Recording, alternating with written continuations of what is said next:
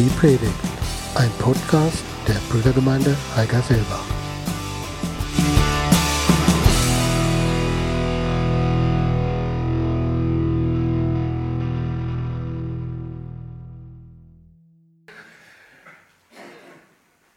Wer von euch hat heute schon die Zeitung gelesen? Es gibt ein paar, ja.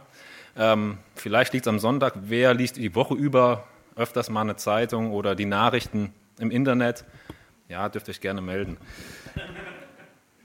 Ist auch gut so. Wir sollten wissen, was auf der Welt geschieht. Wir sollten wissen, was in unserer Region passiert. Nicht nur um Angst zu haben bei dem, was man so alles lesen könnte, sondern auch um Chancen haben, zu haben, zu beten. Dass wir Gebetsanliegen sammeln können, weil ja, es einfach so viel gibt.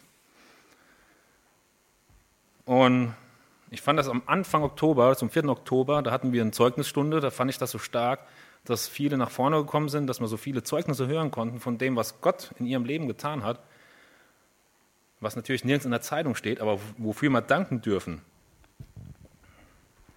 Und ich denke, es dient auch zur Ermutigung, wenn wir hören, was Gott bei jemandem getan hat, sei es eine neue Stelle, die er gefunden hat. Das hat mich persönlich angesprochen, weil ich für nächstes Schuljahr eine neue Stelle suche.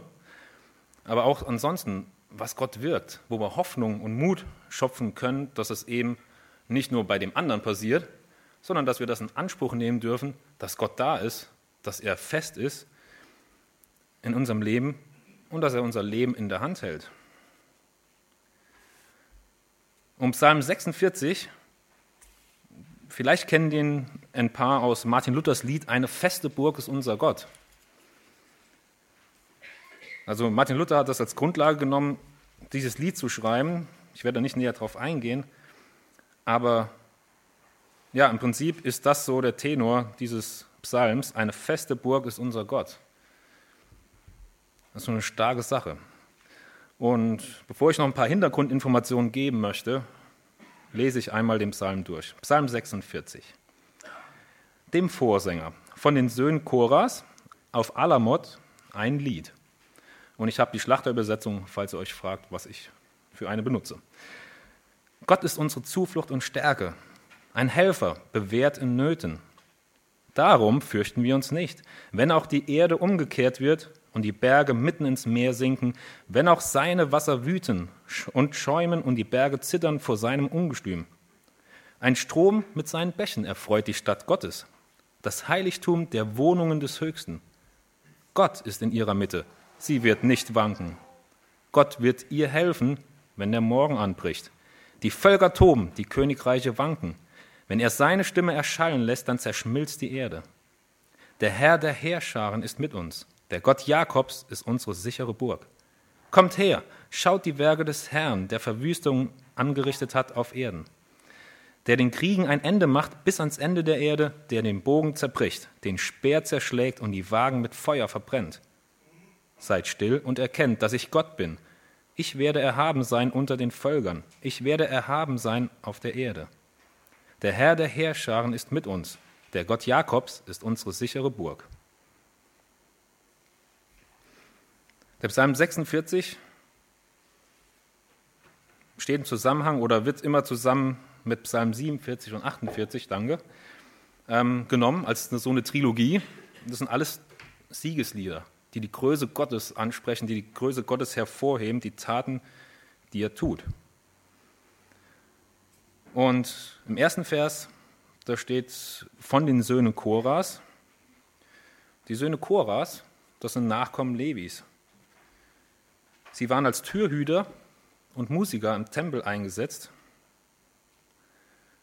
haben zum Beispiel auch die Schaubrote gebacken, waren dafür verantwortlich, dass die immer vollzählig da waren. Aber ihr Vorfahre, Korah, der gehörte wohl zu der Gruppe der Aufständigen, die bei der Reise durch die Wüste gegen Mose und Aaron gewettert haben. Und die Aufständigen, die wurden von der Erde verschluckt. Gott hat sie verschlungen durch die Erde. Und trotzdem sind die Nachkommen Koras ja eingesetzt worden, in Dienst zu tun vor dem Herrn. Die waren nicht einfach nur Gläubige oder Gemeindemitglieder, sondern die waren tief verwurzelt im Gemeindedienst. Ihr ganzes Leben hat sich darauf ausgerichtet. Es ist nicht ganz klar, ob sie diesen Psalm geschrieben haben, weil das waren nicht nur ein paar Söhne. Ähm, ich habe in Chronike gelesen, dass insgesamt 212 für diesen Dienst, also am, am, als Türhüter oder als Musiker eingesetzt waren.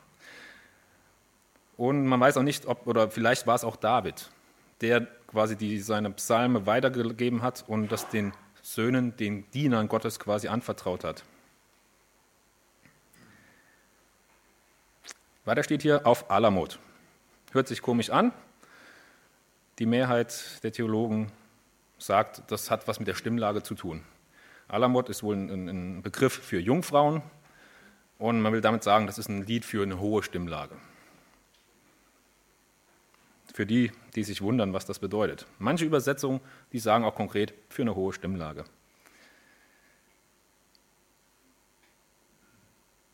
Der Psalm 46,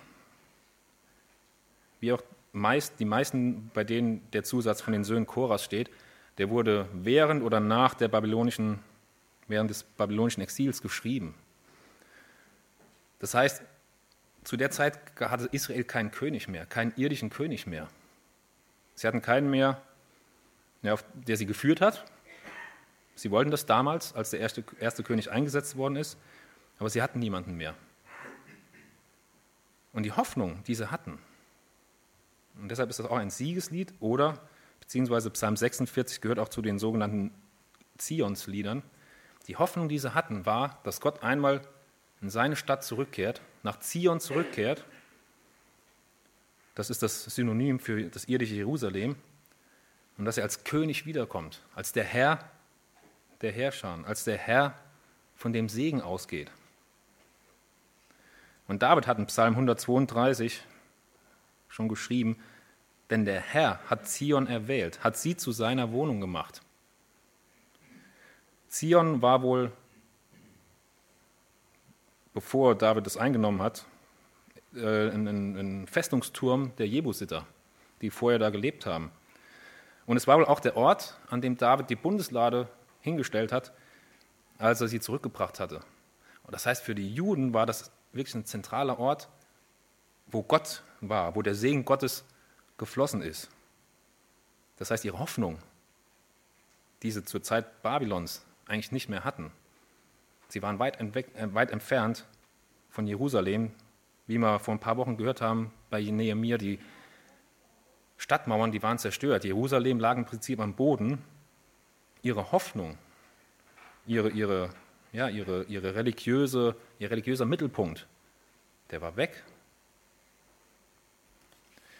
Und ich finde, das macht das bei Nehemiah noch ein bisschen, oder lässt das noch prägnanter werden. Für Nehemiah war Jerusalem nicht einfach nur seine Heimatstadt oder eine Stadt, die vielleicht es wert ist, mal aufgebaut zu werden. Jerusalem ist im Prinzip für die Juden die Stadt, an der alles hängt. Und die würden sie nie aufgeben. Vielleicht lässt das auch so ein bisschen einblicken, warum der Tempelberg so wichtig ist, warum die Juden da anbeten, weil es einfach ihr religiöses Zentrum ist. Für die Christen im Prinzip zählt das nicht mehr so. Klar ist es eine heilige Stadt, soll es auch für uns sein, aber Jesus hat gesagt, es gibt keinen festen Ort, wo ihr anbeten sollt. Wie wir bei Thomas hören, wir sollen von Herzen anbeten, mit ganzem Verstand, mit ganzer Seele. Das können wir überall tun. Aber für die Juden ist Jerusalem essentiell. Und deshalb ist das so ein, ja, ist das für sie so ein Sinnbild für Gottes Nähe, also Zion. Im ersten Vers des Liedes, Vers 2, steigen sie ein. Gott ist unsere Zuflucht und Stärke, ein Helfer bewährt in Nöten. Ja, da wird ganz klar, es geht um Gott. Hier soll Gott die Ehre gegeben werden. Gott ist der, wo wir uns hinflüchten. Gott ist der, auf dem wir uns, an dem wir uns halten. Weil er stark ist. Ich finde es interessant, dass auch steht ein Helfer. Das heißt, Gott ist nicht passiv. Wir müssen nicht zu ihm kommen, uns wie unter einen Schutz stellen, um Schutz zu bekommen, wie bei Regen, dass man ein schützendes Dach suchen. Aber Gott ist aktiv, er ist ein Helfer in den Nöten und, wie es hier steht, er ist bewährt. Das heißt, es ist klar, Gott kann. Und darum sagen sie in Vers 3, fürchten wir uns nicht, wenn auch die Erde umgekehrt wird und die Berge mitten ins Meer sinken, wenn auch seine Wasser wüten und schäumen und die Berge zittern vor seinem Ungestüm. Naturkatastrophen kennen wir auch. Und ich finde es total, also es hat mich echt äh, berührt oder ja, nicht unbedingt fertig gemacht, aber berührt, als damals ein, der Riesentsunami in Südostasien war, ja, wo 230.000 Menschen quasi in einer, nicht einer Sekunde, aber in einem Schlag ihr Leben verloren haben, weil das so gewaltige Wassermassen waren, die aufs Land gedrängt haben und man konnte sich nicht schützen. Da hat man keine Chance. Oder das Erdbeben in Nepal. Wenn Naturkatastrophen geschehen in so einem Ausmaß, dann erlebt man erstmal, was da für eine Kraft dahinter steckt. Aber sie sagen, das steht hier, darum fürchten wir uns nicht, wenn sowas passiert. Ich bin mir sicher, dass auch viele Christen gestorben sind in den Fluten oder im Erdbeben. Aber das soll uns trotzdem keine Angst machen. Gott ist da, er hält uns fest. Und so ein bisschen zeichnet das auch hier die Macht Gottes aus. Gott ist trotzdem stärker als so ein Tsunami. Selbst wenn, uns, wenn unser Leben genommen wird, Gott ist stärker als der Tod.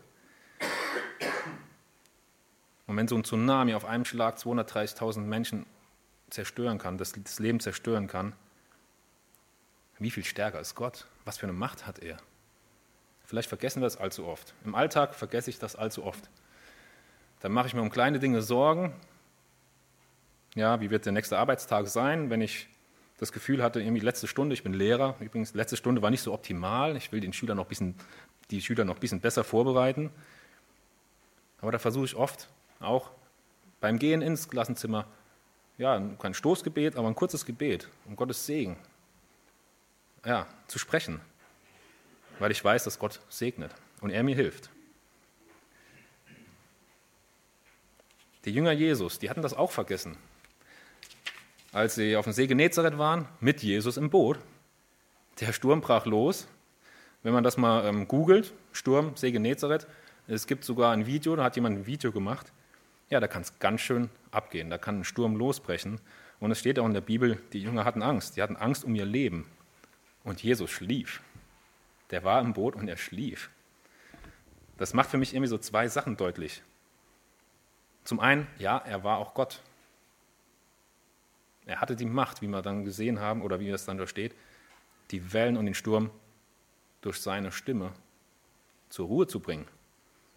Aber für mich zeigt es auch, dass der Mensch Jesus so mit Gott verwurzelt war, dass er schlafen konnte im Sturm. Ich könnte es nicht. Allein schon das äh, Hin und Her geworfen werden, wahrscheinlich, das wird mich aus der Ruhe bringen. Aber ich finde, das ist so ein tolles Bild. Jesus ist die Ruhe im Sturm. Und wenn wir Angst haben, uns zu Jesus wenden, ja, Jesus hilf uns, wir kommen da nicht mehr klar, dann bleibt er nicht untätig. Er hilft. Auch wenn er die Jünger ein bisschen rügt, ja, wo ist euer Glaube hin? Ich bin noch da. Aber das sagt er nicht irgendwie aus, aus Ärger, sondern er will sie festmachen. Und da, wo Gott ist, wo Gott wohnt, da herrscht Frieden und Ruhe. In Vers 5 sehen wir das. Da wird die Stadt Gottes beschrieben. Ein Strom mit seinen Bächen erfreut die Stadt Gottes. Das Heiligtum der Wohnung des Höchsten. Und wenn ich sowas höre, ein Strom, dann klar, das ist hier nicht die äh, Dill, die da irgendwie ein bisschen fließt, das ist ein großer Fluss. Der Rhein kommt so ein bisschen in die Nähe. Aber ich habe immer das Bild von Huckleberry Finn im Kopf. Wie er auf seinem Floß sitzt mit seinem Freund, wie sie den Mississippi, das ist wirklich ein breiter Strom, gemächlich auf dem Floß hinabgleiten. So am Rand habt ihr noch ein paar Bäume, die ihre Zweige ins Wasser hängen lassen. Ist total idyllisch, ist total ruhig, gemütlich und irgendwie friedlich. Und das ist so ein Bild hier. Ein Strom mit seinen Bächen. Ja, so kleine Bachläufe, die dann noch den Strom füttern. Und in Hesekiel 47 und in der Offenbarung 22, da haben wir auch das Bild des Stroms, der durch die heilige Stadt fließt, die durch die Stadt Gottes fließt. In Offenbarung, habe ich nachgelesen, steht das auch für das ewige Leben, für das Leben, das Gott gibt. Ja, aus ihm fließen Ströme des lebendigen Wassers. Er ist das Leben, er versorgt uns. Und hier wird das im Prinzip nochmal verstärkt. Deshalb können ein Strom mit seinen Bächen die Stadt Gottes erfreuen, weil der Friede Gottes herrscht.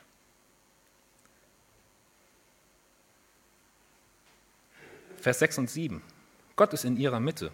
Sie wird nicht wanken, also die Stadt wird nicht wanken. Gott wird ihr helfen, wenn der Morgen anbricht. Die Völker toben, die Königreiche wanken, wenn er seine Stimme erschallen lässt, dann zerschmilzt die Erde. Der Herr der Heerscharen ist mit uns, der Gott Jakobs ist unsere sichere Burg.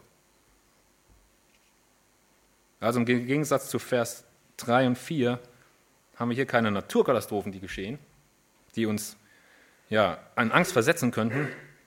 Hier geht es um die Völker, um die Nationen, oder die Heiden, wie es gesagt wird, die, die, die Nichtgläubigen, selbst wenn die toben, wenn Königreiche zu zerfallen drohen, die Babylonier mussten das erkennen, die Perser mussten das sehen, auch die Römer haben ihr Königreich zerfallen sehen, genauso wie die Griechen. Aber Gott ist höher. Und selbst das Volk Israel musste oft genug miterleben, wie sie, wie ihr Volk, ihre Identität versucht wurde ja, zu, zu zerstören. Sie sind gewankt. Aber Gott war da.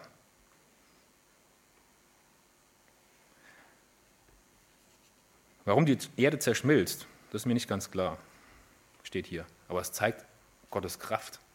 Genauso wie Jesus Wind und Wellen gestillt hat, zeigt das einfach, dass Gottes Stimme so mächtig ist, dass die reicht, um eine Erde, um die Erde zerschmelzen zu lassen. Ja, die kann da nicht standhalten. Leider habe ich dazu kein Beispiel gefunden was so eine Stimme angeht. Ich weiß nicht, vielleicht fällt euch irgendwas ein. Gibt es irgendeine Stimme in eurem Leben, sei es von Vater, Mutter oder von Lehrer? Wenn ihr die gehört habt, da seid ihr vor Autorität, die über euch geströmt ist, schon zergangen. Also wir kannten, ja, wir kannten, oder wir hatten einen Physiklehrer, ähm, er war klein. Seine Stimme war jetzt auch nicht kraftvoll, sie war eher so in den höheren Lagen. Und er war ähm, nicht unbedingt streng, aber er hatte, ja, er hat immer den Daumen auf uns gehabt. Also ich fand das Lernen bei ihm nicht so angenehm. Aber wenn man seine Stimme gehört hat, dann wusste man, oh oh, vor allem wenn er mich anspricht, ich habe irgendwas getan. Außer wenn ich mich gemeldet habe, ja, dann wusste ich, er nimmt mich dran, damit ich was sagen kann. Aber das war so ein bisschen so eine Stimme, da war eine gewisse Autorität dahinter. Egal, ob die jetzt durch Druck geschah oder weil der Mensch Autorität hatte. Aber bei Gott ist es wirklich, seine Stimme lässt Erde oder die Erde zerschmelzen, ist so kraftvoll. Das zeigt wieder, was seine Größe ist, was seine Stärke ist.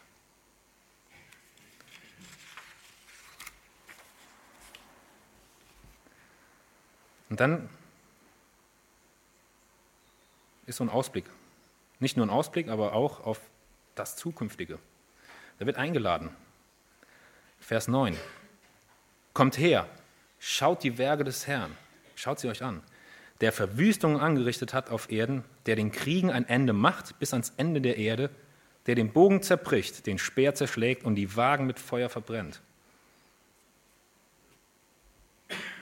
Vorher war klar, er ist mächtig zu schützen, er ist mächtig Einhalt zu gebieten, den tobenden Völkern. Und er wird auch mal eines Tages den Kriegen ein Ende setzen. Egal wie schlimm Kriege sind, egal wie schlimm die Weltkriege waren oder was der IS anrichtet.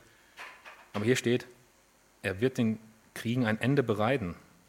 Und nicht nur lokal, sondern bis ans Ende der Erde. Er wird einmal der Friedensstifter sein, der einen allumfassenden Frieden bringt. In Vers 9 steht was von Verwüstungen. Das ist nicht einfach nur irgendwas, ja, er fegt irgendjemand weg, er richtet Chaos an, sondern das Wort, das wird auch immer im Zusammenhang mit äh, Tag des Herrn verwendet, wenn es um Gericht geht. Das ist also ein Ausblick, was mit Städten passiert oder mit, mit Völkern passiert, die sich gegen Gott stellen, die nicht bereit sind, ihre Sünde aufzugeben. Er wird sie verwüsten. in Sodom und Gomorra, das ist so ein Beispiel, die haben das so arg getrieben, dass sie durch eine Naturkatastrophe verwüstet worden sind und sie sind heute nicht mehr zu sehen. Ist Gott dadurch grausamer? Ich weiß es nicht. Ich glaube, er ist einfach gerecht. Das wäre noch ein anderes Thema vielleicht mal für eine Predigt. Was heißt Gerechtigkeit Gottes? Aber es zeigt auch, wenn wir uns Jona betrachten, da war ein Gericht über Ninive ausgesprochen, die wären zerstört worden. Und durch die Predigt, durch den Aufruf Jonas war eine Umkehr da. Da hat sich das ganze Volk in Sack und Asche getan, hat Buße getan und Gott hat sie verschont. Also er ist nicht auf Verwüstung aus. Er will nicht einfach nur rachsüchtig sein. Er ist auch gnädig. Und er möchte Frieden bringen, bis ans Ende der Erde. Wenn wir das gesehen haben, was die Werke des Herrn sind, Vers 11,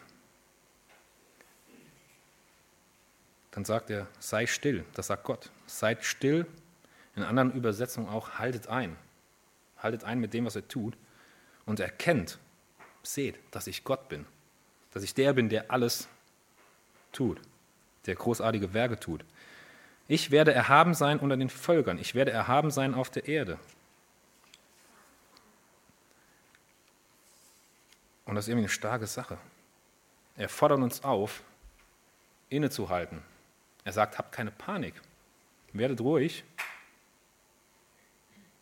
und erkennt, dass ich Gott bin. Dass ich der bin, der alles in der Hand hat. Und nicht nur für die, die an ihn glauben. Also dieser Vers, das ist so eine, eine, ja, für uns eigentlich eine Hoffnung, für uns eine Ermutigung, dass Gott da ist ja, dass wir ihn erkennen sollen, wer er ist. Gleichzeitig ist es auch eine Warnung. Eine Warnung für die, die eben sich gegen Gott stellen.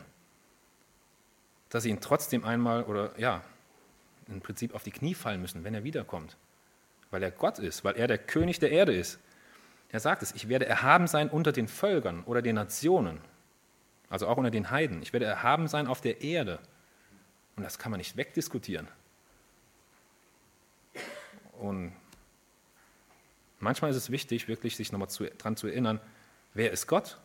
Was kann er? Was macht er? Welche Stellenwert hat er in meinem Leben?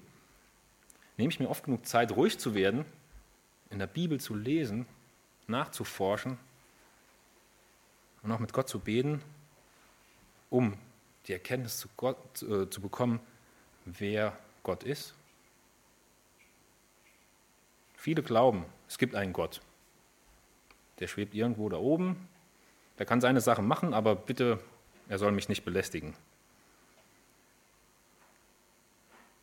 Aber ich glaube, Gott ist so viel mehr. Und wenn wir das begreifen, wenn wir das verstehen, wer Gott ist, dann fällt es uns viel leichter, ruhig zu werden. Gott zu vertrauen. Egal wie die, die Wogen von außen sind, egal welche Lebenssituation wir gerade haben. Vielleicht für Schüler, egal ob wir im Fokus stehen von irgendwelchen Läster, Lästereien oder gehänselt werden. Ist nicht einfach. Aber wir dürfen wissen, Gott ist da. Gott spricht in die Situation rein und er wird allen Dingen zum Besten dienen lassen. Sagt Paulus in Römer 8, Vers 28. Das ist so eine Hoffnung, dass alle die, die Gott lieben, dass da alle Dinge zum Besten dienen werden, auch wenn wir es jetzt noch nicht verstehen. Und auch da, in der aktuellen Situation, finde ich, sollte man uns drüber oder sollte man das im, im, im Auge behalten. Ich kenne viele, die haben so ja, eine gewisse Angst. Was passiert mit den vielen Flüchtlingen, die zu uns kommen, die täglich nach Deutschland reindrängen?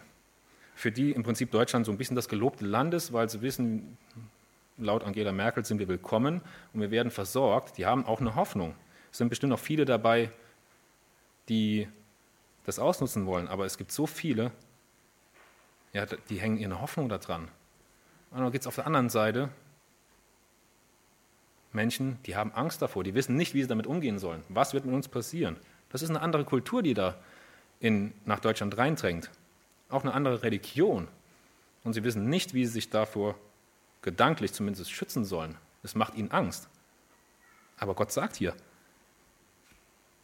egal was passiert, wenn auch ja, die Völker um uns herum toben, wenn der IS tobt, wenn, wenn eine Situation angespannt ist. In vielen Flüchtlingsheimen sind die Flüchtlinge untereinander, ist das so angespannte Situation, dass sie sich gegenseitig an die Gurgel gehen. Die haben es auch nicht einfach. Aber Gott fordert uns auf, ruhig zu werden und ihm zu vertrauen, dass er die Macht hat, dass er alles in der Hand hat. Er wird sein, sein, seine Geschichte mit uns, mit der Erde, wird er zu Ende schreiben.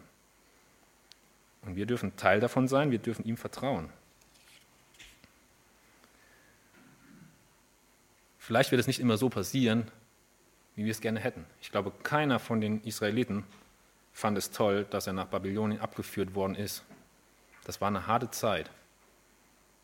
Und ich denke, sie haben sich auch zum einen so gefühlt wie wir, wenn, ich nehme das Thema Flüchtlinge, wenn so viele Flüchtlinge kommen, sie wissen nicht, was wird passieren, was wird mit unserem Glauben passieren, werden wir noch unserem Gottesdienst nachgehen können. Aber sie haben es auch so gefühlt wie die wie die Flüchtlinge. Sie kamen in ein neues Land und wussten auch nicht, was passiert. Was erwartet uns da? Und in so eine Situation rein gibt es so einen Psalm. Wie gesagt, es ist nicht klar, ob der nach dem Exil geschrieben worden ist oder schon im Exil ein Teil ihres, ihres Liedgutes war. Aber wenn das im Exil war, dann finde ich das total stark, diese Hoffnung zu haben, dass Gott wirkt, auch wenn die jetzige Situation nicht so aussieht. Eine Sache noch. Das ist mir gar nicht so ja, aufgefallen, weil man es viel zu oft liest. Er sagt zweimal in Vers 7 und Vers 8, äh, Vers 8 und Vers 12, sorry. Der Herr der Herrscher ist mit uns, der Gott Jakobs ist unsere sichere Burg. Das Gott Jakobs überlese ich so gerne, oder das Gott Israels, der Gott Abrahams, der Gott Isaaks. Aber das ist eine essentielle Sache. Die Frage ist nämlich, welcher Gott rettet, welcher Gott ist hier die sichere Burg. Und Gott sagt von sich ganz klar, ne, ich bin der Gott Jakobs, ich bin der Gott Israels. Der Gott Israels, der Begriff, das wird 203 Mal in der Bibel genannt. Und er macht ganz klar, wer sein Volk ist, aber auch wessen Gott oder welchem Gott wir nachfolgen. Gerade äh, in so Diskussionen, ja, ist doch alles der gleiche Gott. Egal, ob das Moslems sind, ob das Juden sind, ob das Christen sind, katholisch, evangelisch. Wir haben doch alle den gleichen Gott, wir können zusammen Gottesdienst feiern, ist doch alles gut, warum sollten wir untereinander Krieg haben? Aber dem ist nicht so. Gott sagt ganz klar, wer er ist. Und er bindet das an das Volk Israel. Ich finde das eine wichtige Sache. Gerade auch im Blick auf vielleicht auf die Diskussion oder auf die eigene innere Positionierung. Was ist mit dem Existenzrecht Israels? Haben die ein Recht, überhaupt in Jerusalem zu sein? Das wird ja von vielen Seiten oft bestritten oder als, als Grundlage genommen, warum sie Krieg machen. Aber wenn wir verstehen, dass Zion wirklich der Fokus ist für die Israeliten, dass das ihre, ihre äh, religiöse Identität im Prinzip ist, dass sie ja, erwarten, dass Gott dort wiederkommt, dann können sie da nicht loslassen. Das heißt nicht, dass man alles gutheißen muss, was in Jerusalem passiert, was die Regierung macht. Aber allein das Wissen, es ist ein Gott Israels. Auch. Das darf man nicht verwerfen. Das heißt, Israel hat immer noch als Gottes Volk seine Daseinsberechtigung.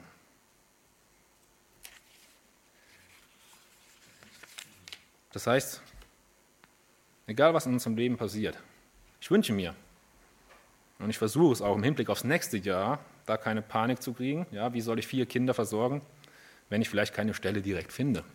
Und ich weiß von vielen, die haben eine ähnliche Situation gehabt, wurden gekündigt und es war noch keine neue Stelle in Aussicht. Und da ist immer gut zu sagen, vertraue auf Gott, hier steht es. Er hat es auch im Philipperbrief gesagt, ja, alle Sorgen werft auf ihn, er sorgt für euch. Aber natürlich ist in der Situation für andere leichter zu sagen, hab Mut, wird alles gut, als für die Person, die wirklich da steht und sich Gedanken macht. Aber Gott sagt hier, seid still und erkennt, dass ich Gott bin. Ich werde für euch sorgen, ich bin euer Helfer, euer aktiver Helfer und wir haben keinen Grund, Panik zu schieben. Und ich glaube, wenn wir das mal erfahren haben und immer wieder erfahren, dann wachsen wir darin. manchmal habe ich den Gedanken, okay, Gott, irgendwie passiert in meinem Leben nicht viel. Es läuft alles relativ glatt, zumindest mal im Nachblick. Ich würde mal wünschen, so, dass mal so richtig, ja, hoffentlich nicht, aber dass mal so Mist passiert, dass ich wirklich sagen kann, boah, hier hat Gott geholfen, da war er stark. Obwohl ich trotzdem vom Gedanken her sage, äh, lieber doch nicht. Ja, das heißt ja, ich muss irgendwie äh, mich dieser Situation ausliefern. Aber ich glaube, und so hat das auch Petrus, glaube ich, war es der Gemeinde geschrieben, das sind Zeiten, wo wir wachsen. Ja, das sind keine Zeiten, wo wir Angst haben müssen, sondern seid ruhig, damit wächst man. Und ich glaube, in schwierigen Zeiten, das haben wir auch schon oft gesagt, da wächst man viel stärker. Weil wenn es mir gut geht, dann brauche ich Gott eigentlich nicht. Und viele vergessen das auch. Das geht mir auch so. Da habe ich mal ein Problem, eine Woche nicht in der Bibel zu lesen, wenn es mir gut geht. Da habe ich keine Sorgen. Aber sobald man sich Sorgen machen muss wegen irgendeiner Sache, dann wird man im Prinzip zu Gott gedrängt. Oder sollten wir zu Gott gedrängt werden und sollten da wachsen. Dass wir eben auch in guten Zeiten Loblieder singen können auf Gott. Das nicht vergessen. Also versuchen wir uns nicht selbst zu retten. Panikmache bringt eh nichts. Egal, ob wir Panik schieben oder nicht. Das Leben geht weiter. Und wenn jemand heute hier ist, vielleicht, der noch nicht genau weiß, kann ich mich auf Gottes Schutz verlassen? Bin ich überhaupt Gottes Kind? Ich gehe mal davon aus, dass die Kinder, die Jugendlichen, die hier sind, vieles von ihren Eltern mitbekommen haben. Aber es können trotzdem Fragen da sein. Und wenn man da nicht genau weiß, okay, zählt das auch für mich, dass Gott mir hilft? Oder wie kann ich da hinkommen? Ja, wie kann ich Gottes Kind werden? Wie kann ich, wie kann ich das machen? Dann fragt uns. Ja, die Mitarbeiter, die hier sind, unsere Gemeinde weiß, wer die Ältesten sind, nutzt die Chance, dass wir für uns beten lassen, dass wir uns gegenseitig bekräftigen, Gott ist da, Gott hilft und Gott schützt. Aber vielleicht auch die Woche über. Lasst uns Zeiten im Alltag nehmen, wo wir wieder bewusst sagen, okay, ich rede mit Gott, ich suche ihn.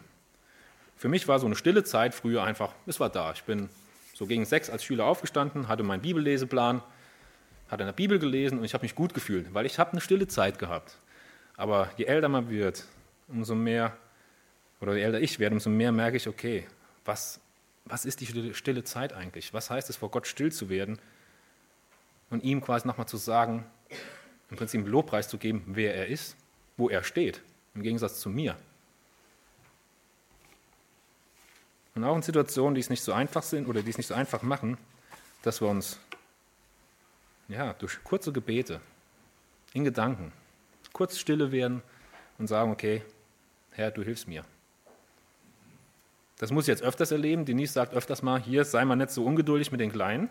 Ja, die haben Hunger oder können nicht einschlafen, die können nichts dafür, dass sie jetzt rumschreien, obwohl wir schon zum vierten, fünften Mal in der Nacht aufstehen. Das ist momentan so mein Feld, wo ich sage, okay, mein Körper ja, wird jetzt sagen, hier, ich will schlafen, ich brauche den Schlaf bitte, ich habe jetzt keine Lust mehr, lass mich mal in Ruhe, aber dann ruhig zu werden und zu sagen, okay, Gott, auch wenn ich vielleicht nicht genug Schlaf habe oder das Gefühl habe, ich stehe morgen vor der Klasse und bin nicht ganz ausgeschlafen, nicht ganz da, aber du hilfst. Und du hilfst auch, dass ich eben nicht mein, meine innere Zerrissenheit vielleicht, ja, das, was in mir tobt, die Gedanken, ja, dass ich da ungeduldig werde, sondern dass du mir Ruhe schenkst, Geduld schenkst. Und es geht mir wirklich besser, wenn ich einfach ruhig bleibe. Dem Kind das gebe, was es braucht, weil Gott macht es auch. Und zum Abschluss, Philippa 4, 6 bis 7. Ich möchte euch mitgeben, das euch begleiten soll. Sorgt euch um nichts, sondern in allen Dingen, in allem lasst eure Bitten im Gebet und Flehen mit Danksagung, das ist wichtig, mit Danksagung vor Gott kund werden. Und der Friede Gottes, die Ruhe, der innere Friede, der Friede Gottes, der höher ist als alle Vernunft, der bewahre eure Herzen und Sinn im Christus Jesus. 아멘.